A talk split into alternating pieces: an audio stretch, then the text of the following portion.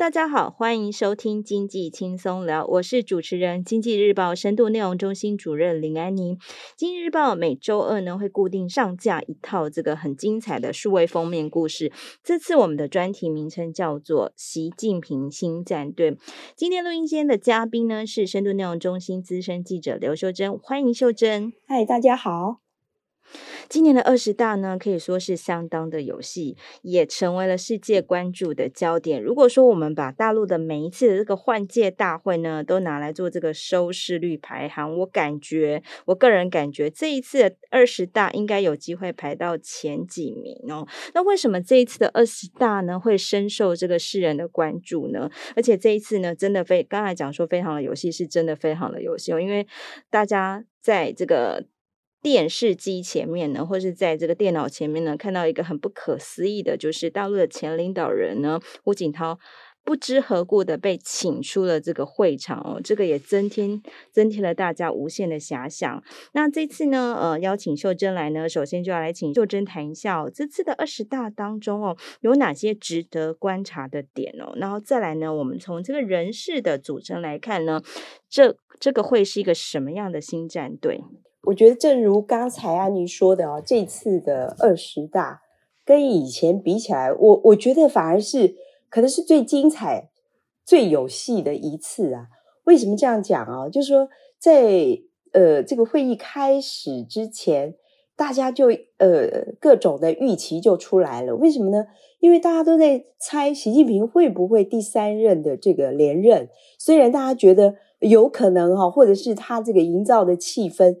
感觉上，他过去十年就是一直在铺陈，他要继续做下去。但是呢，没有到最后一刻哦，谁也不敢呃确定他到底会不会真的做下去。所以呢，就是这个会议一开始啊，呃，就吸引了全世界的目光哦，看看到底习近平在这个整个一个礼拜的会期里面，到最后是不是真的把他选出来。呃，当呃，他该要继续做第三任的这个呃总书记，再来呢，就是他会挑哪些人进入到他的这个政治局常委，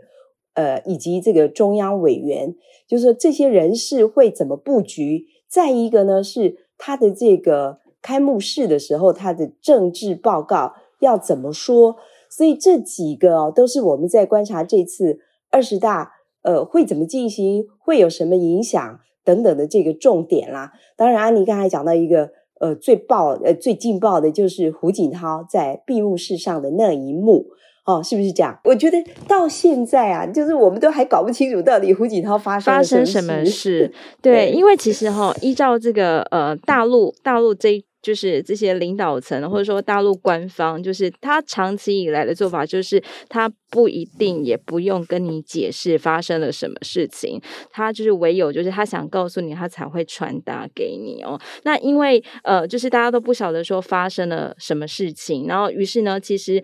二十大结束后的这一两周以来哦，其实大家还是不断的去想说，哎，当时候的那个画面到底是发生了什么事？那其实这几天这个美联社啊，或是一些外电哦，人是持续的去报道说，哎，到底是谁带走这个胡锦涛？谁帮忙把他请了出去？那或者说，哎，那谁谁谁是不是胡锦涛的小孩也坐在底下目睹了这一切？就是这一切的猜想，其实应该是不会告诉大家答案，但是大家还是持续猜想，尤尤其是大。大家猜想这个方向可能是连接到这个呃，习近平他他的他的身上去，对，尤其是他这次的人事布局，真的是也是也蛮奇巧的，因为我们对对，因为我们大家知道说，过去比如说十年、二十年、三十年以来，大陆的这个领导班子哦，其实他是还还蛮强调这个派系或是山头的这个平衡的，或者说他们去强调一个集体领导班子这样子的。的概念哦，但是这一次好像就二十大这个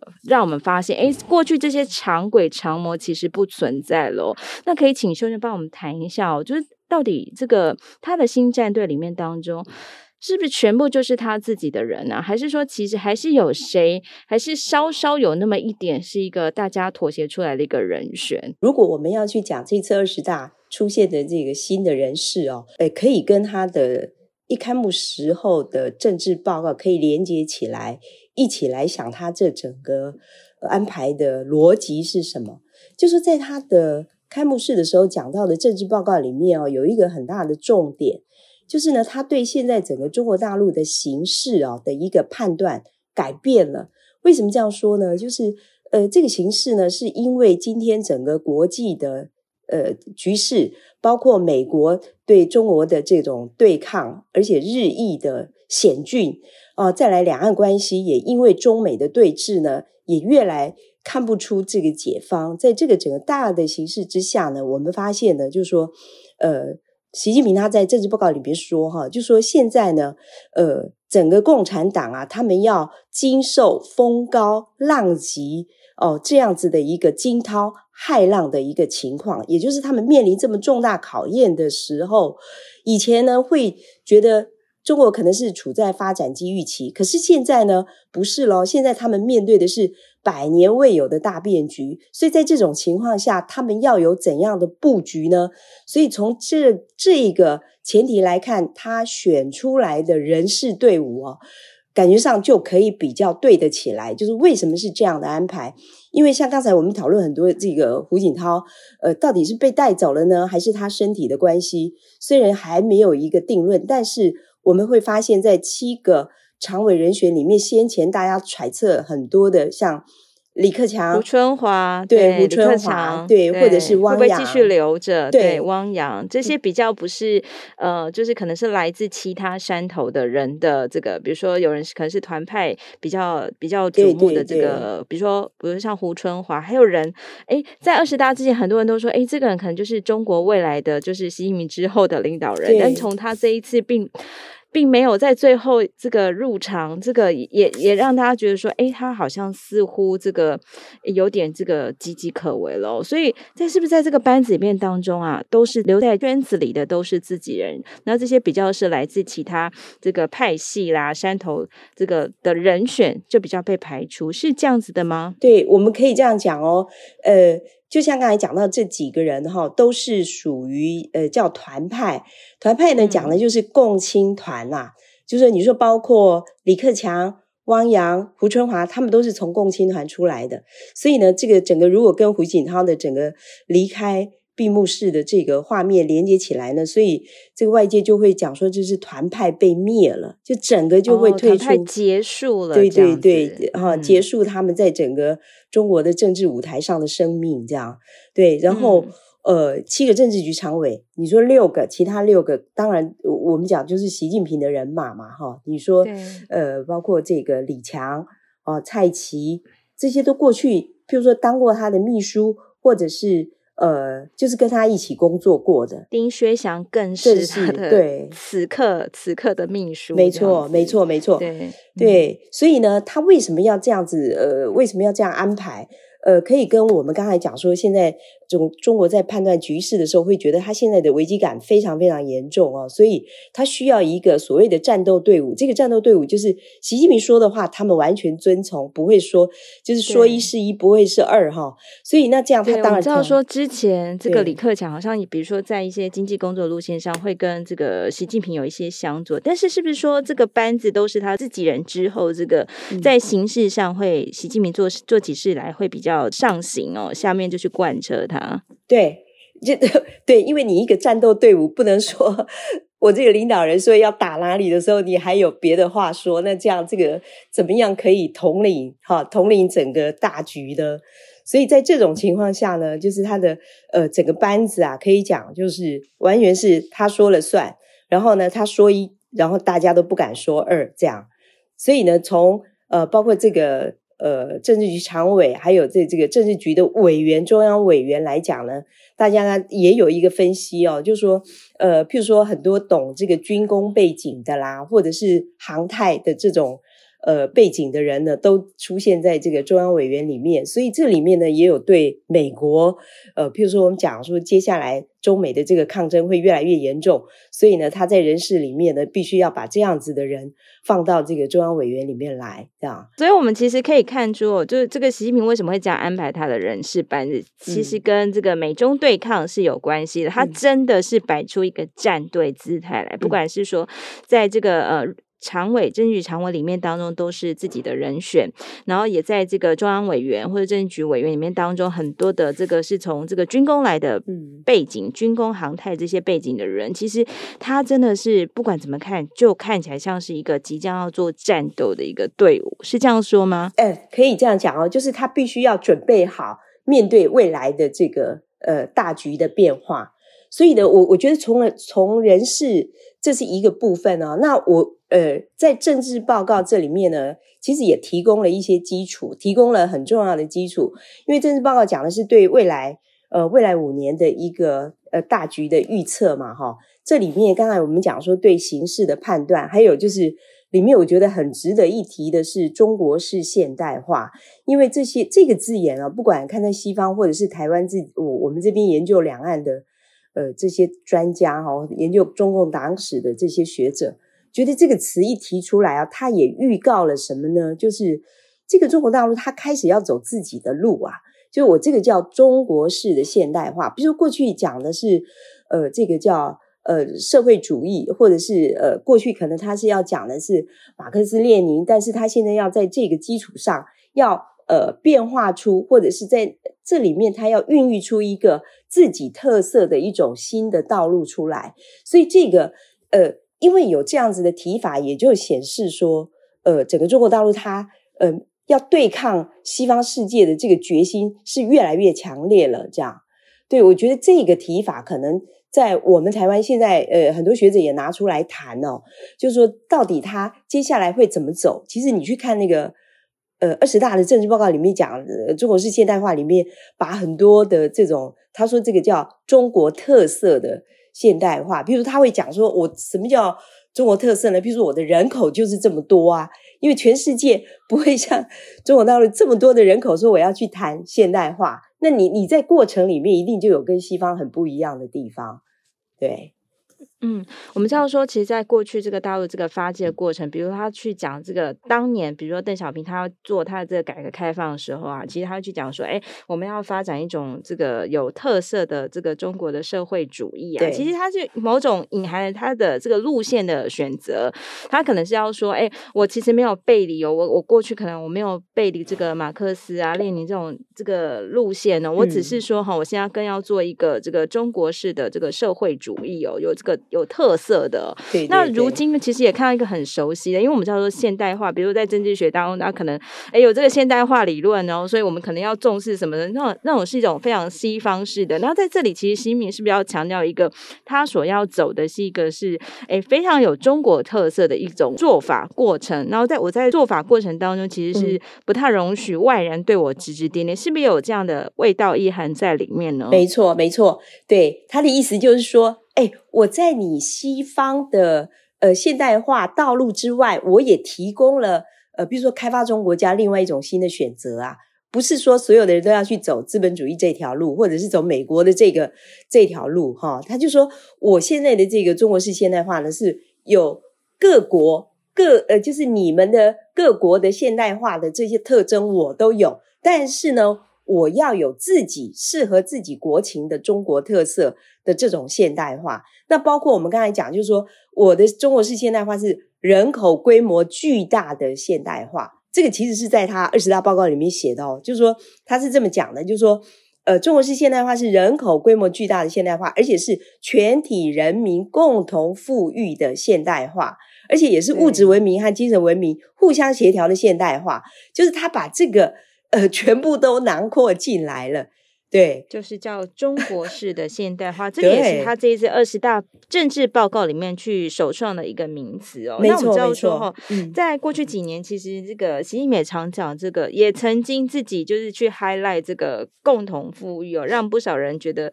哎，有点这个可能这个共同富裕这样的说法，在一般放在一般的平民百姓里面当中，哎，觉得很好，大家一起赶快富起来是好的。可是，是不是听在一些就是中产阶级或者说一些真正的大大陆的富豪耳中，却是很害怕呢？这一点似乎好像在这个大陆的这个二十大底定之后，隔隔一周，隔天这个港股啊开盘啊上证啊深圳。真正成指开盘啊，就是大陆股市跟港股开盘之后，这个表现出竟然出现了跳水，太太不给力了。那这个 这个这个是不是也某种这个讯息是这个蕴含在里面？为什么呢？为什么这个这个港股出现了跳水？为什么这个大陆的陆股呢？其实也很不留情面，这发生了什么事情呢？嗯。这个呃，如果在西方媒体来解解释的话，就说哇，这个是市场很不给面子哈，或者是对，嗯，呃，这个、没有庆祝行情，没有没有，对，就是对二十大整个从政治报告到人事布局来讲的话，大家都觉得哇，这个接下来很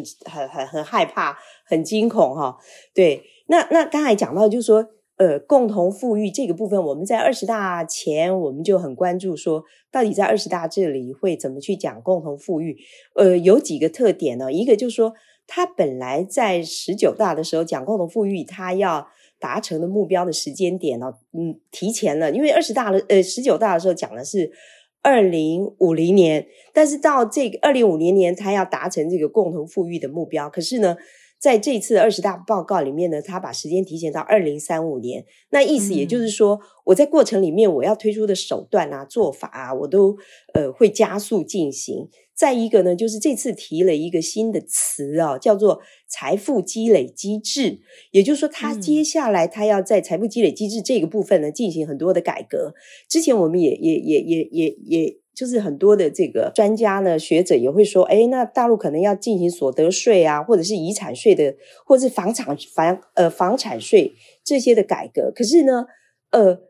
他讲了那么长时间，但是都没有动作啊。但是现在接下来会怎么做？特别是所谓的财富积累，也就是说，财富越多的人，可能你要被课的税转的可能对就比较高。是的，是的，所以难怪就说、嗯、你你看在这段时间里面就会讲说，哦，很多人。又又跑又跑了哈，像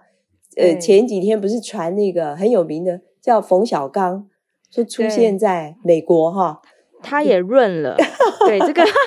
润了是什么呢？这个我昨天我昨天看到的时候，我也愣了一下，想说，哎，他也润润了，润就是呃滋润的润，就是 run 的 run 的意思。他也 run，他好像就是被拍到一家一张他这个在美国这个送客送客的这个照片哦。那这个就是大家调侃他，他也润了，他也 run 了这样子。对哇，这个的确，这个共同富裕是不是一下去之后，哇，这个是因为时间点。提前嘛，那可能接下来如秀恩秀恩姐的这个观察，可能会有比较一些具体的步骤啊，嗯、一些可能也许会相应有一些什么税制的改革。这对有钱人听起来，就是目前掌握很多财富的人来讲，的确是一个听起来蛮害让人害怕的这个讯息哟、哦。对，哎，我们其实还可以从另外一个数字来看哦，就是说新加坡他们就说呢，新加坡的呃，从中国大陆去设立这个呃叫做。就是到新加坡去的富人，或者是他们不管个人或者是家庭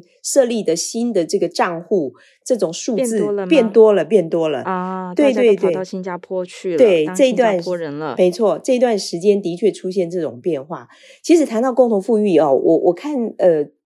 最近我们的这个。会计师事务所也给台商一些建议啦，就是说，嗯，包括就是说，你企业要做并购的时候，因为共同富裕里面可能也讲到，就是说，你到底有没有垄断整个市场啊？哦，或者是你对员工呃的这个福利你够不够重视啊？哦，或者是你的所得薪资应该要怎么分配啊？要不要怎么给给这个薪水啊？这就是接下来呃可能要注意的，该注意的事情也越来越多了，所以它不是那么简单的一件事。对，对我看到这一段的时候，我真的觉得哇，这个会计师真是很为我们这个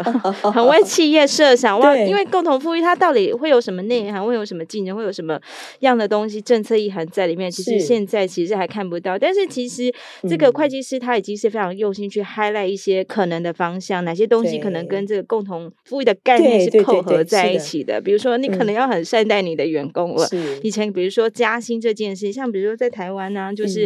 哎、嗯、每隔几年。年这个政府都在呼吁说，哎，鼓励企业加薪，鼓励企业加薪，可能这样的意涵放到大陆去，它可能就是跟共同富裕给挂钩在一起，就变成说企业你在大陆经商，你要真的非常的重视、哦。对对对对，因为这个问题啊、哦，它已经不只是一个你你说在台湾想这个事呢，它就是一个单纯的税税制的问题，可是，在大陆的话，它可能已经跟呃共同富裕拿到是政治层面来谈了，所以它没有那么单纯啊。就不是那其实，嗯，嗯那其实我我个人有一个好奇哦，就是说，其实我们。大概就是从刚刚，比如说这个大陆，它其实面临的是一个就是美中抗衡，可能接下来诶会更加剧烈，所以习近平他摆好他的这个战队哦，就是呃特别去强调一些安全的工作，或是说对内他也是很强调这个共同富裕哦。那我我一个好奇哦，因为他这一次习近平挑选他的这个呃总理啊，就是这个李强哦，就是上海的市委书记哦。本来李强大家觉得说，诶他应该是没戏唱了，因为他之前在这个上海做风控的时候。时候，其实大家如果在这个有有在抖音上或在哪里，应该都有看过这一段视频，就是说，哎，居然有民众对他叫嚣，又觉得说这个防疫工作真的做得太不好了，这样子造成很多的民怨。本来以为大家觉得说，哎，李强李强这个仕途之路应该会受到受到阻碍，没想到就是。在这个呃，习近平公布他的这个新的班子的时候，走在后头的就是这个李强。大家也从这个顺位猜想，他应该就是明年明年的这个大陆的新总理哦。那我们又知道说，李强其实他他是一个还蛮有开明啊，蛮有弹性。从他过去这个引进这个特斯拉到上海去设厂，其实感觉到他很多弹性诶，但是。一方面就会好奇说，就是在这个大，在习近平这么强调安全、这么强调这个共同富裕底下，这个李强还有他可发挥的空间吗？嗯，我我我觉得这个要等着看哈。呃，当然，但是我觉得他比李克强要好太多的地方在，就是说他跟习近平的关系很时间很长，习近平对他够信任，嗯、所以呢，这等于就是自己的人马啦。所以他为什么在风控，呃，时在风控的时候负评这么多，呃，却可以在这个时候，呃，让大家非常吃惊的，就是他竟然跌破眼镜，对，成了二号人物，对，所以这个当然就是有他们之间的这种不可呃不可取代的关关系，我觉得可以这样讲，嗯、对对。那当然就是说，呃，李强他自己的特色还包括，比如说他在长三角的三个。嗯这么重要的省份城市待过，而且他在过程里面他自己也的确有一些建树啊，哦，就是说他呃呃叫做突呃突破不墨守成规、突破框框的这种，对他好像在弹性这件事情上是真的比较。以前我们可能都是大家刻板印象会觉得说，哎，很多这个呃大陆的一些就是官员啊，他可能就是有很多的条条框框在。就是说框框架架在，可能就是嗯、呃，不太容易出格，或就是说呃，不太容易做一些出人意表或者太这个惊天动地的这个大事哦。嗯、但是李强其实，在除了这次风控事件之外，其实之前他呃有很多的这个诶政绩，算是其实蛮多人给予就是很不错的这个评价，像比如说呃，就是引进特斯拉这件事情哦，因为特斯拉呢算是这个呃。第一家就是。大陆开放的外资可百分之百在大陆设汽车厂之后，就是第一家引进来的。那他他在这个上海建了一个很庞大的这个超级工厂，一直是一个很重要，就是大家来讲说，哎，这个呃大陆经济的一个这个我们讲说一个门面之作好了，感觉说，哎，他很不错，哎，就是说他有能够搞出一个这样的大事情出来。还有说几年前这个，据说好像他是不是跟马云的私交也是不 错的，嗯、是是不是有这样的说法？有哎、欸，这个我 哎、欸，这个也是非常让我呃吓一跳的，就是说啊，他跟马云的关系这么好啊，嗯、就是说其实，在浙江的时候，李强是做过浙江的省长嘛，他在浙江的时候呢，这个呃，包括马云他们阿里巴巴在那一段时间的发发展是非常快的，嗯、所以那，势必就是呃，他们之间不管是台面上或者私底下，这个往来互动一定很多。嗯所以呢，这次我我也是，就是我也是在那个朋友圈里面看到他们流传的一份这个李强写的，帮这个阿里巴巴的一个首席技术官出新书的时候写的序，我也是对这篇序文，嗯，哇，这个印象深刻。因为当然文辞并茂是一个啦，那还有一个就是他他的前面就讲说，哦，我喜欢跟马云聊天，如何如何，我喜欢跟谁聊天，如何如何，这样，对，表示说他们之间的这个互动，还有就是说他从。呃，马云身上啊，从这个首席技术官的身上学到，或者是领会到很多对于整个浙江在电商发展哦，还有这种民营经济发展上的一些新的理念。我想他真的不墨守成规是有他的道理的。对，如果说你只是跟某些呃，就是你自己圈子里头的人交往的话，那他可能就是呃，不会像。呃，现在的李强，大家想起他来的时候，会觉得，哎，那他在浙江做过什么事？在江苏是怎么样？这样。对。对，其实也可以看出他会去帮一个这个民营企业的这个领导人来写序。其实某种程度感觉他应该是一个哎，还蛮市场派，还蛮开放的一个人，开放有弹性。但就不晓得说接下来他在这个习近平这个比较强调一个纪律的一个团队当中哦，是不是在经济上会比较有一些个人的特色，或是说，比如说像以前的所有的总理呢，大家通常都会这个非常的这个，比如说呃李克强经济学。那可能大家就会看说，哎，那接下来少了一个字，会不会有一个这个 李强经济学等等的？这点也也是还蛮让人可以在后续这个观察。没错，没错，对，是。嗯，听到这里呢，大家可能对于这个大陆的二十大的人士呢，一定有充满各种的评价，或是有一些不同的想法。也欢迎听众朋友留言告诉我们你的想法是什么呢？你对大陆的这个领导班子呢，有没有一些自己的评论想法呢？对于这个大陆接下来它的经济。或是他的政治发展会怎么走呢？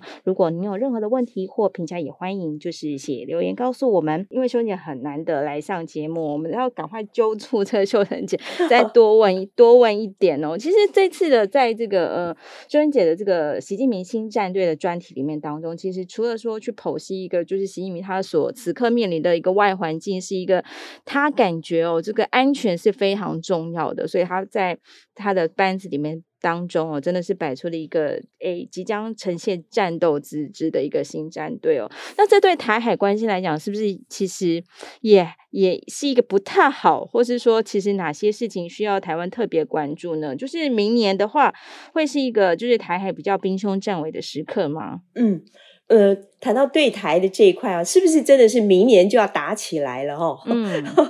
很多很多人在二十大开完之后，可能就会有这样子的一个预判出来。但是呢，对呃，其实可能没有那么快，但是呢，也不远啊。因为呢，我、嗯、我们举几个呃专家学者来讲啊，他们呃，就是他们的判断，就是未来五年啊，可能是最凶险的时刻。为什么讲五年？对对对，那我们举这个舒淇老师他的这个论点啊，舒淇老师认为就是说，呃，一个是呢，习近平他现在把这个呃，等于就是权力更集中在自己的手上了，然后他的这个战队也成型了。那再来呢，就是一个很呃客观的情情况是。美国其实，在接下来的五年呢，它的这个军队要进行改革啦。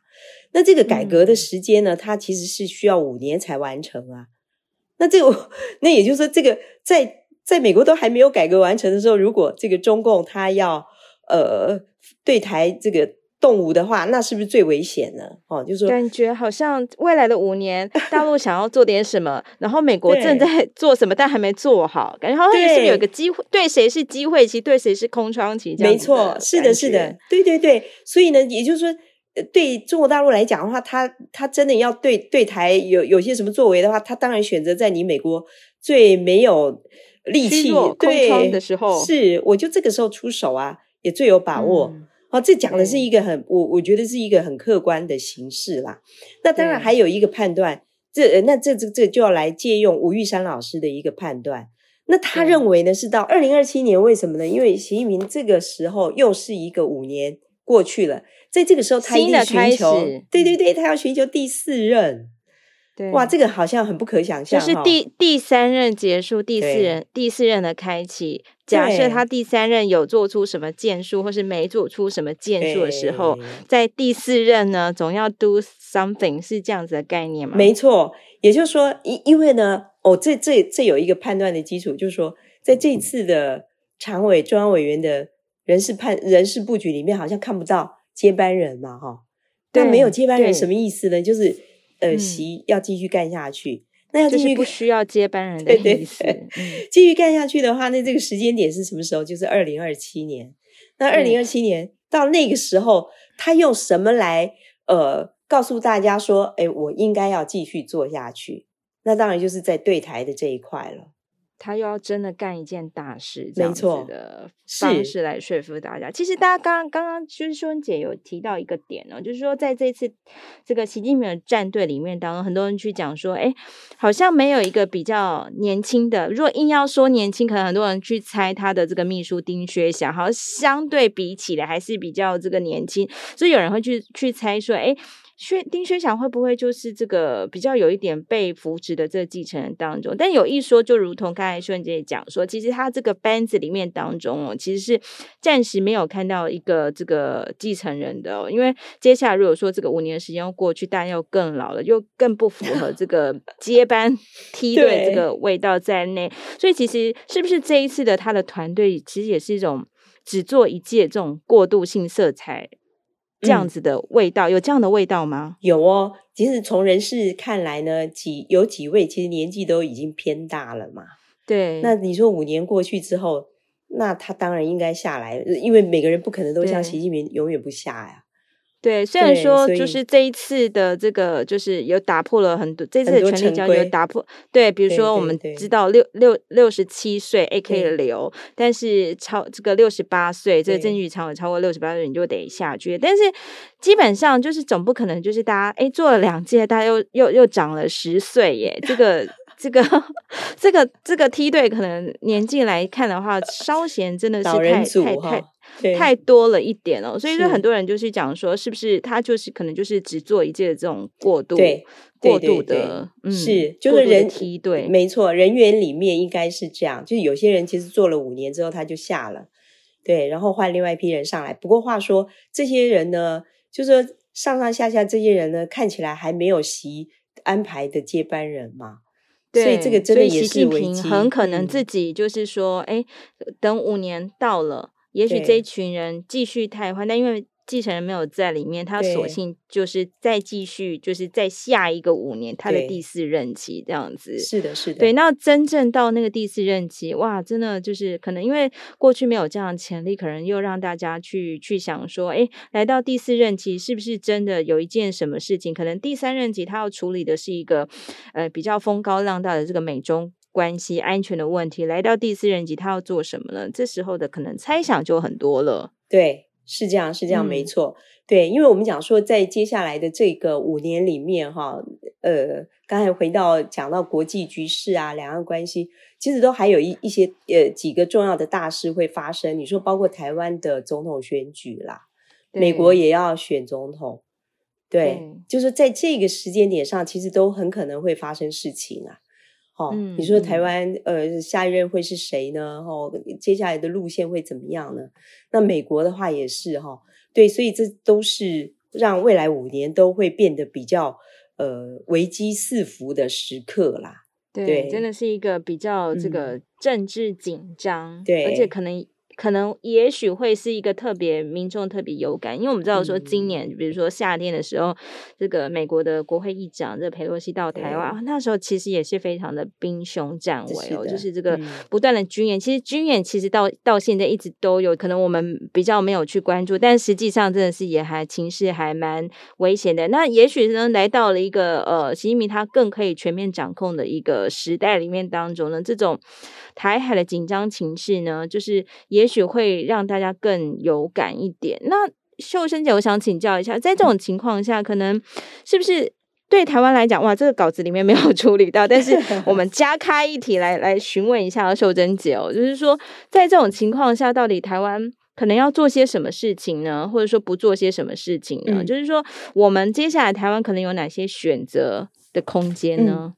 哇，我觉得这是个太大的问题哦，很难回答。嗯、我说很难回答的原因是说，嗯、呃，因为台湾现在现在走的路子就是根本没有让台湾人民选择啊。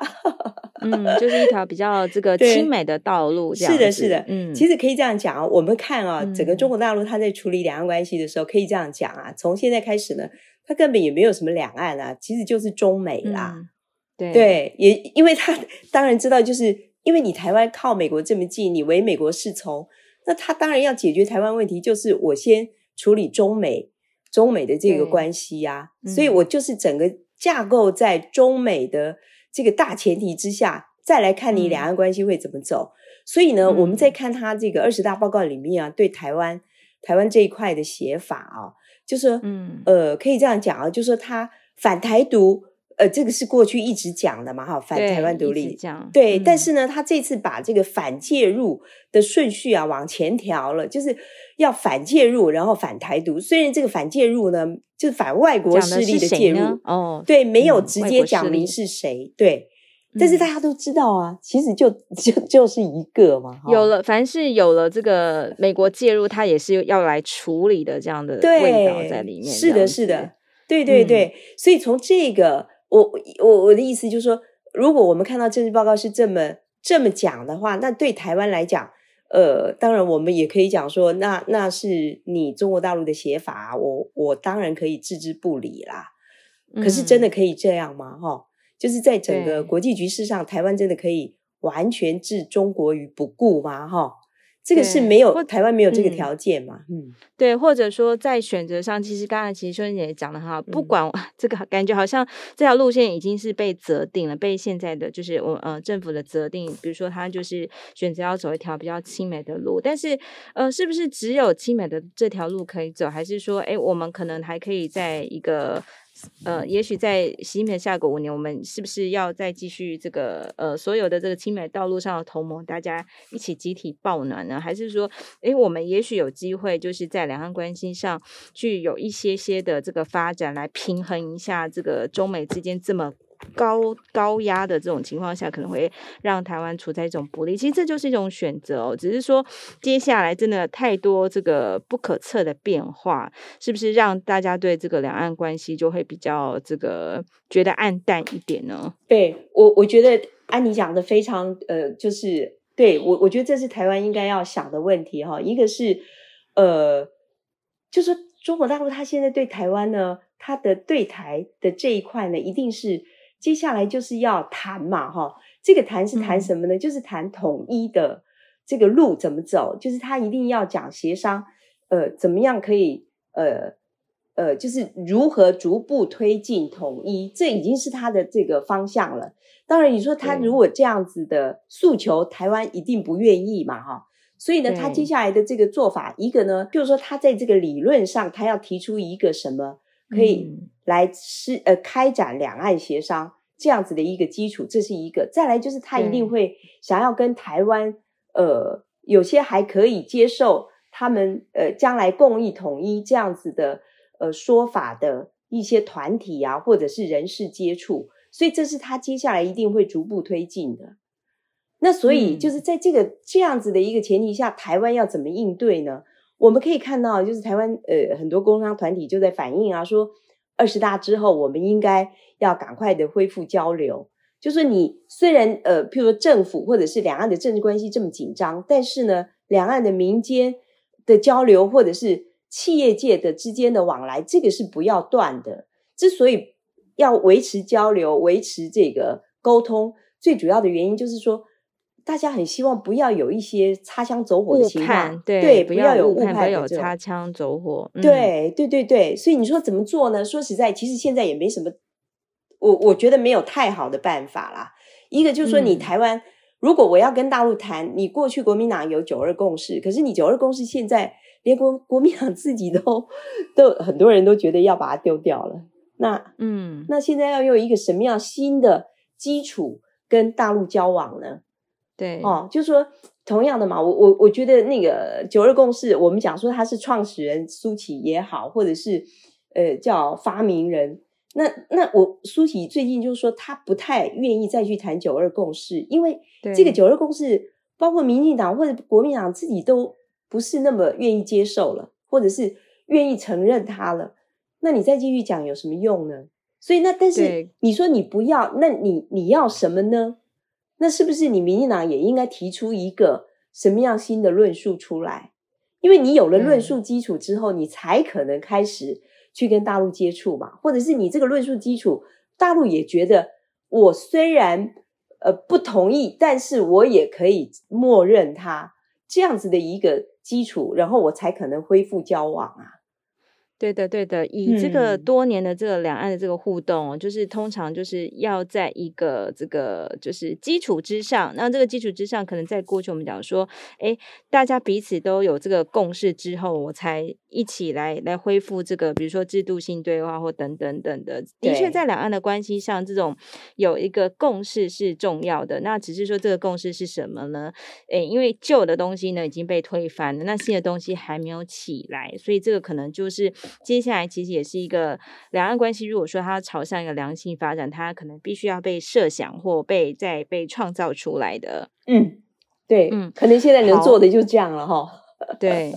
看起来好像是，是好来。那接下来其实也蛮好奇的，这个台商的角色哦，因为其实在这个呃这个美美中在美中这个对抗的这个氛围底下，哦，其实好像因为以前我们都知道说哦，台商去大陆他他要做的事情，其实就是在那里盖了一个工厂，然后把做好的产品这个出口出去。那接下来因为呃美中在对抗的这几年当中，其实美国很强调这个，比如说供应链要纯化，要要这个我们讲纯化是说它不要。红色红色的，就是凡是凡是这个你是这个可能有这个国安疑虑的啦，或者说这个呃会对我这个通讯啊什么什么造成这个嗯有漏洞之余的东西哦，它其实在强调一种呃供应链的干净化、干净供应链这个概念哦。那这个对台商来讲，其实本来已经是一个很严格的考验了。那诸如我们刚刚刚提到，就是接下来可能大陆新一轮的这个领导班子上去之后，其实大家也蛮关注在共同富裕底下，大陆经济发展呢会是如何？那这对台商来讲，他会碰到一个呢，对外诶可能是一个美中壁垒分明的一个一个状态。其实这已经是现在进行式了。那对内其实又要来讲这个呃共同富裕啦，或者说其实。大陆的经济是不是在切除了对外连接那一块，可能接下来更强的一种内循环？在这个底下，台商呢，台商他的角色呢，或者说台商他今后面临的处境，可能是一个什么样的状态呢？嗯，呃，这一部分呢、哦，也是让我呃这次在观察这个二十大的时候呢，会觉得呃比较令我呃有点吃惊，或者是比较超出我的想象的，就是对对台商的这一块，因为。我们这么长的时间，就说两岸交流，呃，应该有多少年？三十年。嗯，对。如果有这么长，改革开放之后，一九七八年之后，三四十年了。嗯，对对。如果这么长的时间来讲的话，哈，那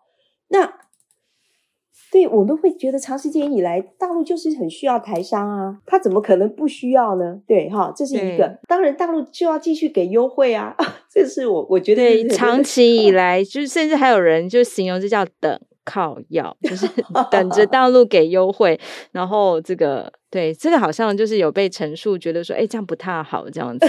对，那明年大大家大家还是很关心这个优惠，明年还会继续在吗？对，哎，那我要讲的是说啊，这次做完题目之后呢，有一个心得就是，哎，完全可能要改变喽，而且台商你要做出选择喽，嗯、这个这是没有办法的，这个。呃，一个新的、全新的局势出现了，就是台商一定要睁大眼睛，赶快看看这新的局势是什么。因为刚才我们前面谈了很多啊，譬如讲，呃，大陆讲这个呃共同富裕，或者讲他的安全观，或者他讲这个美中对抗，这些其实整个是从那个铺陈下来到现在呢，就是对台商在大陆的经营，就是他所面临的新形势，也就是大环境里面有美中的关系。嗯然后内部呢，因为他为了要处理美中的关系，所以他开始去讲以内循环为主的双循环。那也就是说，他要越来越强调他的内循环。为什么呢？因为他对外的这个呃关系，就是要慢慢的就被限缩了嘛。本来他跟美国很多技术啊，或者是市场啊，都可以从美国那里来。可是现在美国不要啊，因为我要跟你完全的脱钩，在完全脱钩的情况下，那那那我就只好自己呃关起门来，我自己发展。所以他现在也就是说我内循环一个，我要打通我里面区域的很多的限制，或者是我有很多的规定很不合理的地方，我都要让他的这个赶快呃这个舒活起来。可是这样子的意思呢，也就是。外资我就没那么重视啦，那台商也一样哦。那我们过去所有的制造业在大陆，我们做的是，呃，把这个技术啊，或者是把这个原料带进去之后，我们在那里生产，然后外销。可是以后呢，就是这个外销的市场，美国他如果不接受你了之后，那我当然就要开始想象是要。进入到大陆的整个大市场去了，所以在这种情况下，也就是大陆台商它的整个经营方向，过去以对外为主，很多人就是在过渡期间，我可能还可以撑一下下，但是我现在对内的这一块，我是不得不面对了，所以这一块也就是说要融入的融入，对对对，没错，这个词非常好，就是我我要融进整个大陆市场去了，然后呢，过去整个呃整个这个优惠没有了。就是说不，哎，我们不能这样讲啊。就是说，过去他给的优惠可能还是会在，但是呢，新的优惠也不要，